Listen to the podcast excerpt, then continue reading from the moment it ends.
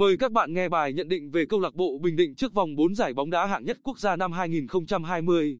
Ngày 24 tháng 6 câu lạc bộ Bình Định sẽ có chuyến làm khách trên sân Cần Thơ. Vừa nhận trận thua đầu tiên ở vòng trước, người hâm mộ đội bóng đất võ tự hỏi liệu thầy trò huấn luyện viên Đức Thắng có kịp sốc lại. Trước đó, trận thua trước Long An ở vòng 3 khiến câu lạc bộ Bình Định rơi xuống vị trí thứ 3 trên bảng xếp hạng. Cách biệt về điểm số không lớn, giai đoạn 1 còn 8 vòng đấu nữa, đội bóng đất võ hoàn toàn có thể san lấp khoảng cách. Nhưng tinh thần thi đấu của một số cầu thủ ở trận gặp đội bóng miền Tây vừa qua khiến các cổ động viên không thể yên tâm.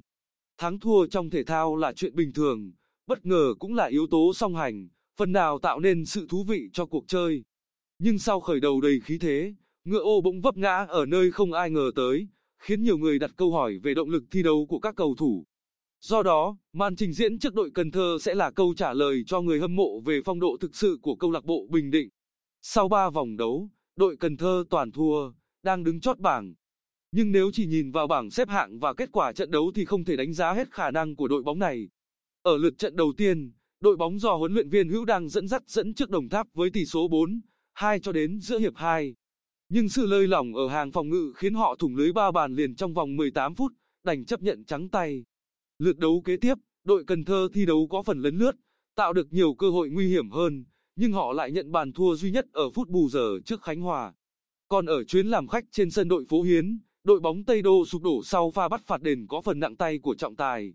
Sau khi thi đấu không thành công ở mùa giải V-League 2018, phải xuống chơi ở giải hạng nhất quốc gia, nhiều cầu thủ đã rời đội Cần Thơ để tìm bến đỗ mới.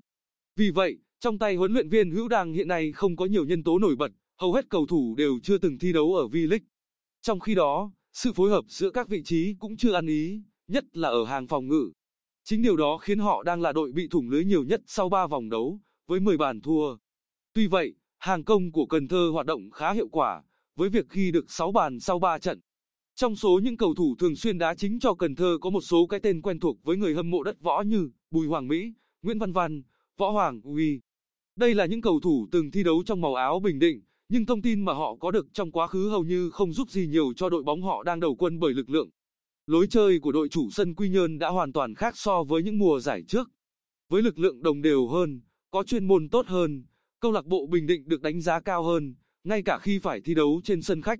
Nhưng Cần Thơ đang rất khát điểm, nên họ sẽ vào trận với quyết tâm cao nhất.